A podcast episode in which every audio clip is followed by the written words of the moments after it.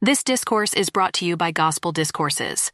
For more resources or to help us continue our work, please visit gospeldiscourses.com. This talk was given by President Brigham Young at the Salt Lake City Tabernacle, April 6, 1852.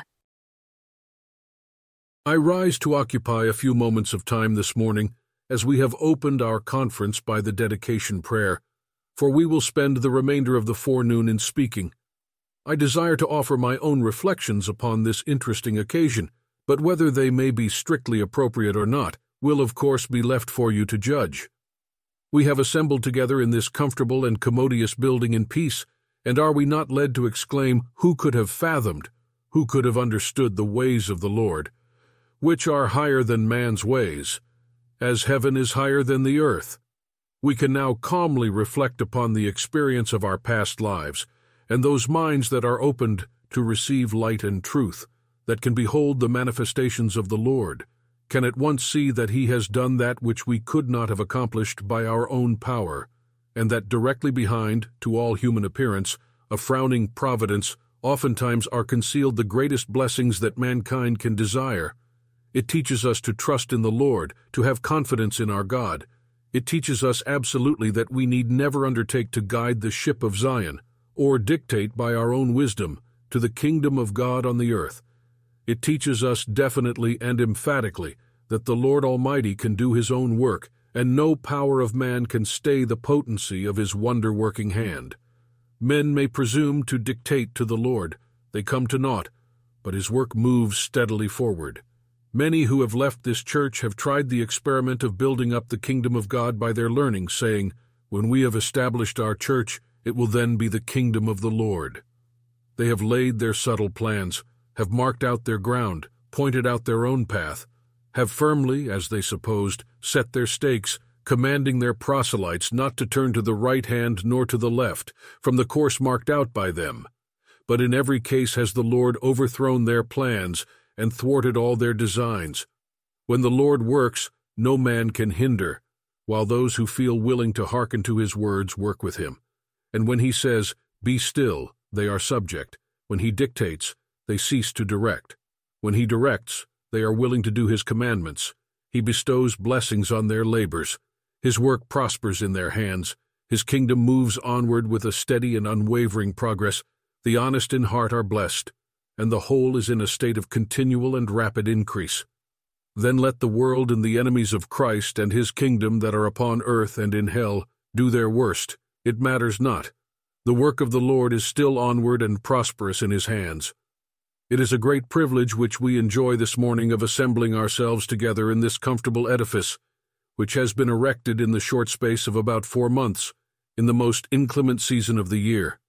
We have now a commodious place in which we can worship the Lord, without the fear of being driven from our seats by wet and cold, or of standing exposed to the weather. I now say to my brethren, that I feel to dedicate myself and all I possess to the Lord, and constantly feel with all I have on the altar of sacrifice to the cause of my God.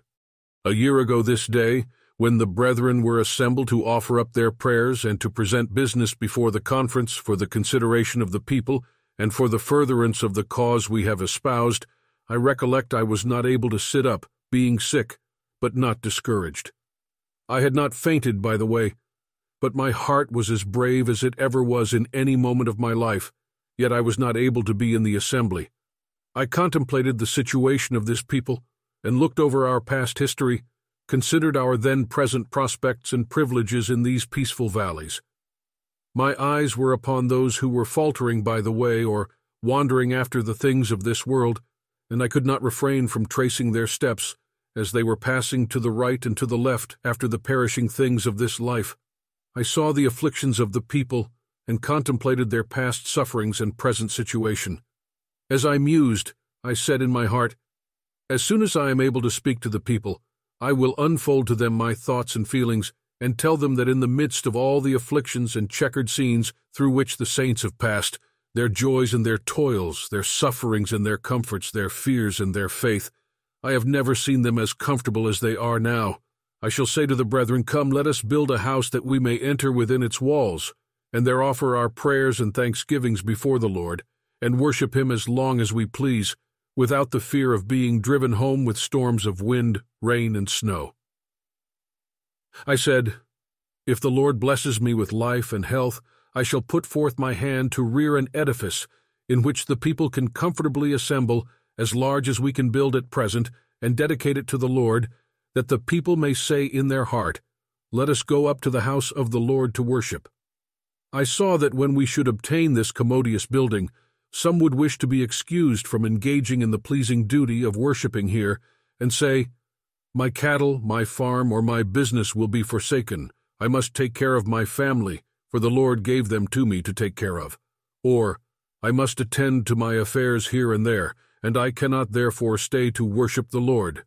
I say to such, Go, but as for me, though all the world should sink into oblivion, I will go up to worship the Lord. These were my feelings a year ago, and they are the same today. I dedicate myself, my family, and my substance anew unto the Lord. They are not mine. I am not my own creator, nor the producer of anything I possess. I did not originate one atom of it. Let the world and its cares go. The Lord Almighty who made it is able to take care of it, and he may do with it what he pleases. But he has commanded me to worship him, which is one of the greatest privileges that could be conferred upon man. How long shall we stay here? I answer, as long as I please. Brethren and sisters, cast from you the love of the world, and let it have no dominion over you. There are a many who delight in the good things of this earth, in gold and silver, in carriages and horses, in houses and splendid furniture, in costly clothing, in orchards and gardens, in vineyards and fields, and extended possessions. These things, compared with eternal riches, are nothing, though in their place they are good. You may say, If we live, we must eat, drink, and wear clothing, and he that provideth not for his own household has denied the faith, and is worse than an infidel. Numberless arguments of this kind will present themselves to the minds of the people, to call them away from the line of their duty when they know it is their privilege to dedicate themselves, their families, and all they possess to the Lord. How quick is the enemy, how ready to present something of an opposite nature to what is right before them. You know the mental and physical weakness of man so common to mortality, and which the enemy is so ready to turn against you, to his own advantage. You think that your business needs your continual and undivided attention, that you must attend to this or to that before you can dedicate yourselves and families to the Lord. There may perhaps be some few here this morning who feel they ought to be plowing, fencing, building, or attending to some minor affair, and cannot possibly spend time to remain at the conference. If you will hearken to the counsel of your humble servant, you will say to the fields, the flocks, and the herds, to the gold and the silver, to the goods and chattels, to the tenements and the possessions, and to all the world. Stand aside, get away from my thoughts, for I am going up to worship the Lord. Let it all go by the board, brethren, and who cares? I do not. Your oxen and horses will not live forever, they will die occasionally, and sometimes we are deprived by death of our children and other members of our families. I say, let the dead bury the dead, let the corn and the wheat and all other things take care of themselves, but let us dedicate ourselves, our families, our substance, our time, our talents, and everything we have upon the face of this world, with all that will hereafter be entrusted to us, to the Lord our God.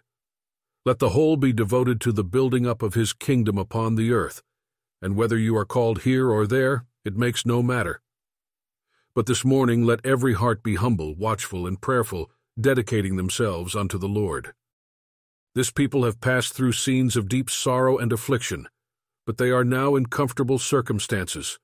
They have been miserably poor, but they are now, I may say, in comparative wealth.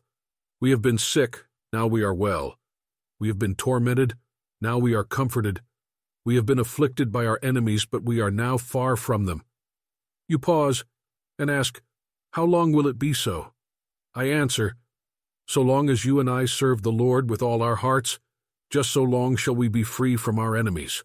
We have now a comfortable habitation to meet in, and we enjoy the privilege of assembling here in peace. How has it been in bygone years? Look back six, seven, eight, ten, or twelve years ago, or to the year 1830, when the Church of Jesus Christ of Latter day Saints was organized with six members, which is twenty-two years ago this day, and can you tell me of a year, of six months, or of three months that Joseph was not hunted like the deer upon the mountains, by sheriffs with writs in their hands to drag him from us to prison, when he and his brethren were not menaced with bloodthirsty mobs until this people assembled in the peaceful valleys of the mountains? Who troubles them now? No person who fears God, who serves the King, the Lord of hosts, and none who are willing to love our Father in heaven supremely, above all things else upon the face of this earth, or in eternity, will be found persecuting even an idolater, to say nothing of the saints of the Most High. Let us now seek with greater diligence to build up the kingdom of heaven and establish righteousness, seek to magnify the Lord God and sanctify our own hearts, establish peace on earth, destroy every root of bitterness from among the people, and cease from this moment to find fault with any brother or sister, even though they do wrong. For the Lord will apply the chastening rod to them if they need it. We serve our children so. If we consider they need chastening, we chastise them, but we do not thereby hate them. If it is necessary, we will correct their faults. But should we contend with them? By no means. Are those who have assembled here this morning prepared to make a covenant with themselves that they will cease from all evil practices, from all evil speaking, and from all evil thinking, and say from this very morning, I will never do another evil as long as I live, the Lord being my helper? I will do all the good I can, and prepare for the coming of the Son of Man. To this end I wish we should dedicate our hearts, our affections, and our whole life to the cause of God on the earth. I do not feel like preaching a discourse upon any particular subject, but of urging the necessity of the brethren and sisters absolutely coming to this determination this morning and dedicating themselves and all they have to the Lord from this time henceforth. Can we come to this conclusion? to firmly, faithfully, and unitedly enter into a covenant with ourselves, saying, I am for the Lord and none else. From this time henceforth, I will do the will of my Father who is in the heavens, who has called me to minister the fullness of the gospel, and to share the glory that is prepared for the righteous. I will be like clay in the hands of the potter, that he may mold and fashion me as seemeth him good. And if he will make known to me his will, mine shall bow to it. My affections shall be placed upon eternal things, and shall not rest upon the fading, transitory objects of time and sense. Can we make this covenant with ourselves this morning? Not only to say we dedicate this house and ourselves, our flocks, herds, families, and possessions to the Lord, but actually perform the work, dedicating our affections to His service. If our affections are one and wholly dedicated to His cause, we have then obtained the victory.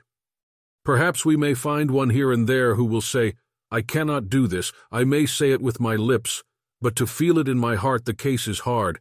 I am poor and needy, and desire to go to the gold mines to obtain something to help myself by speculating upon the Gentiles, and thus get me a good farm and team, with which to get out of this thraldom and difficulty. My mind is so perplexed, I cannot say my affections are fully dedicated to the Lord my God. What is to be done in such a case?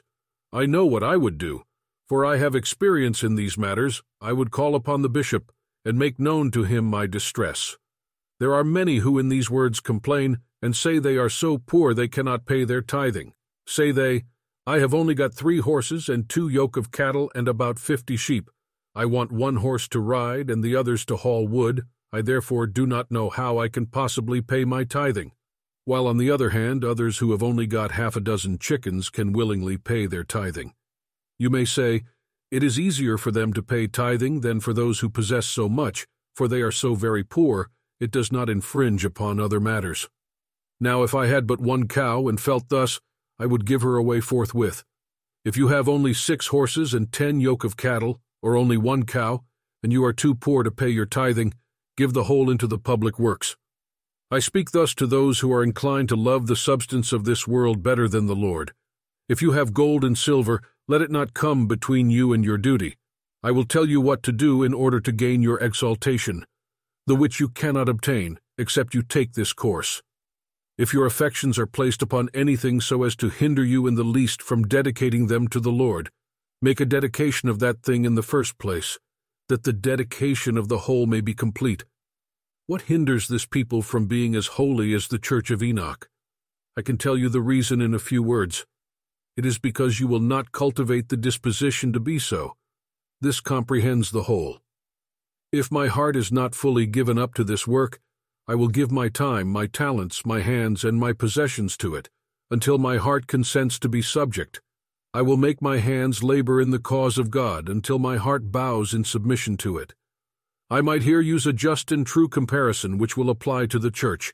The rulers of Great Britain have tried to make every capitalist identify his interest with the government.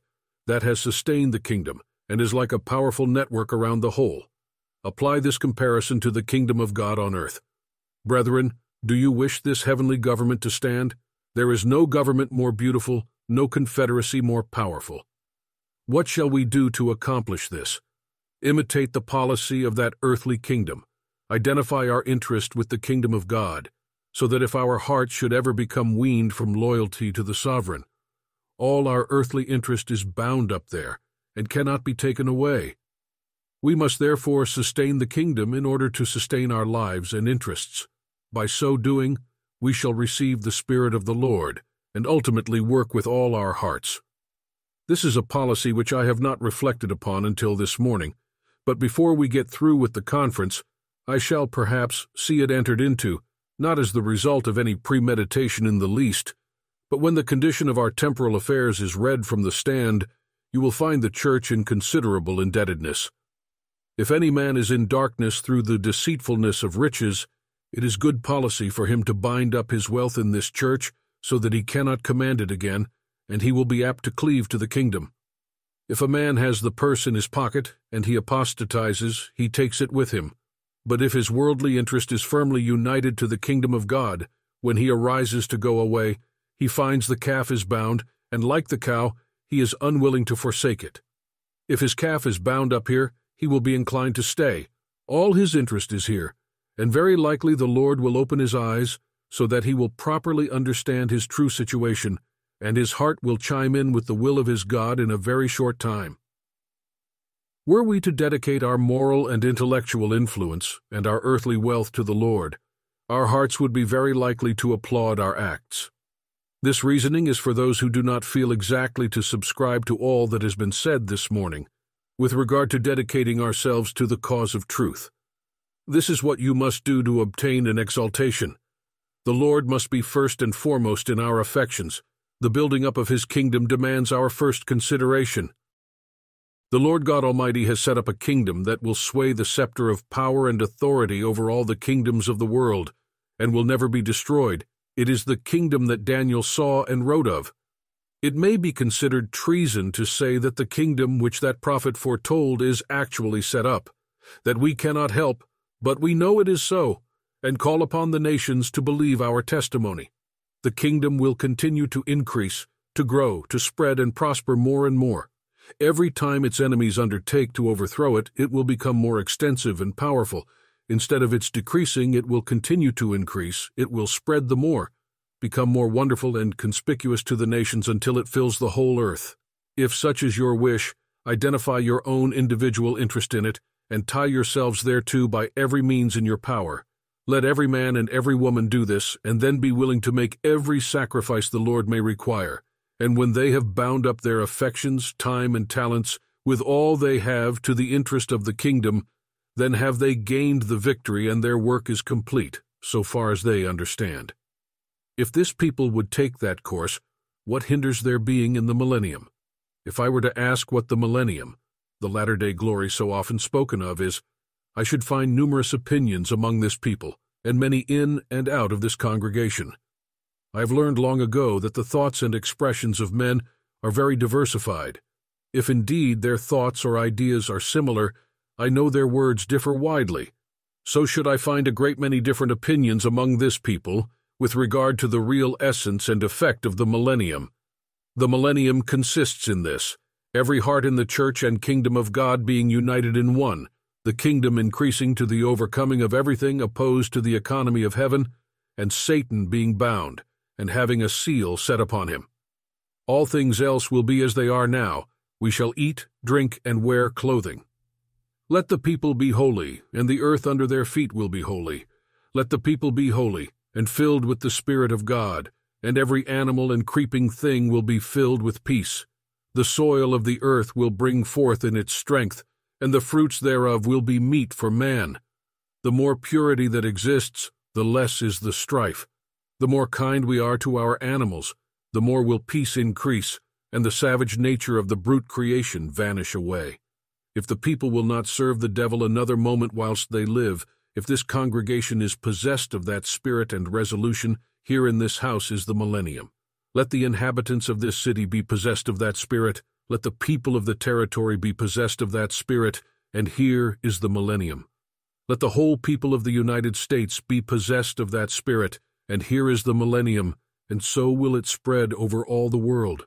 Let us cease from all evil, and do all the good we can to the nations abroad, and by and by the veil of the covering will be taken from the earth, and the inhabitants see as they are seen.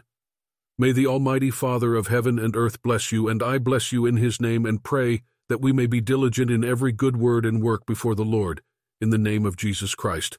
Amen. Recorded by G.D. Watt. Found in the Journal of Discourses, Volume 1, pages 198 through 203. Please visit gospeldiscourses.com to donate and help us continue this work.